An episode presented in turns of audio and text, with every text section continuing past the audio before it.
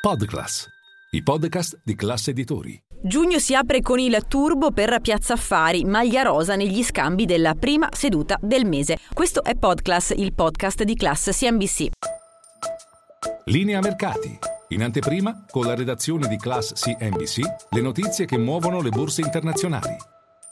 Giornata positiva per l'azionario europeo con un rialzo di mezzo punto percentuale per il Cacaran di Parigi, oltre un punto percentuale quello che guadagna il DAX di Francoforte, ma sicuramente campione resta Piazza Affari, un rialzo del 2% grazie alle banche, buona performance di Mediobanca, Intesa, Unicredit, quest'ultima è salita del 4,5%, ma ancora meglio ha fatto Recordati, più 4,7%, grazie alle promozioni di importanti banche d'affari affari. In fondo invece al nostro MF Italy 40 è rimasta la sezione delle utilities e su tutti un titolo, un titolo del lusso, Moncler, che oggi ha perso oltre due punti percentuali. Sul fronte obbligazionario lo spread chiude in area 182 punti base, un rendimento in chiusura che scende sotto il 4%. Oggi il Ministero dell'Economia e delle Finanze ha peraltro alzato il velo sulle cedole relative al BTP valore, quel BTP determinato proprio a favore dei risparmiatori privati e che verrà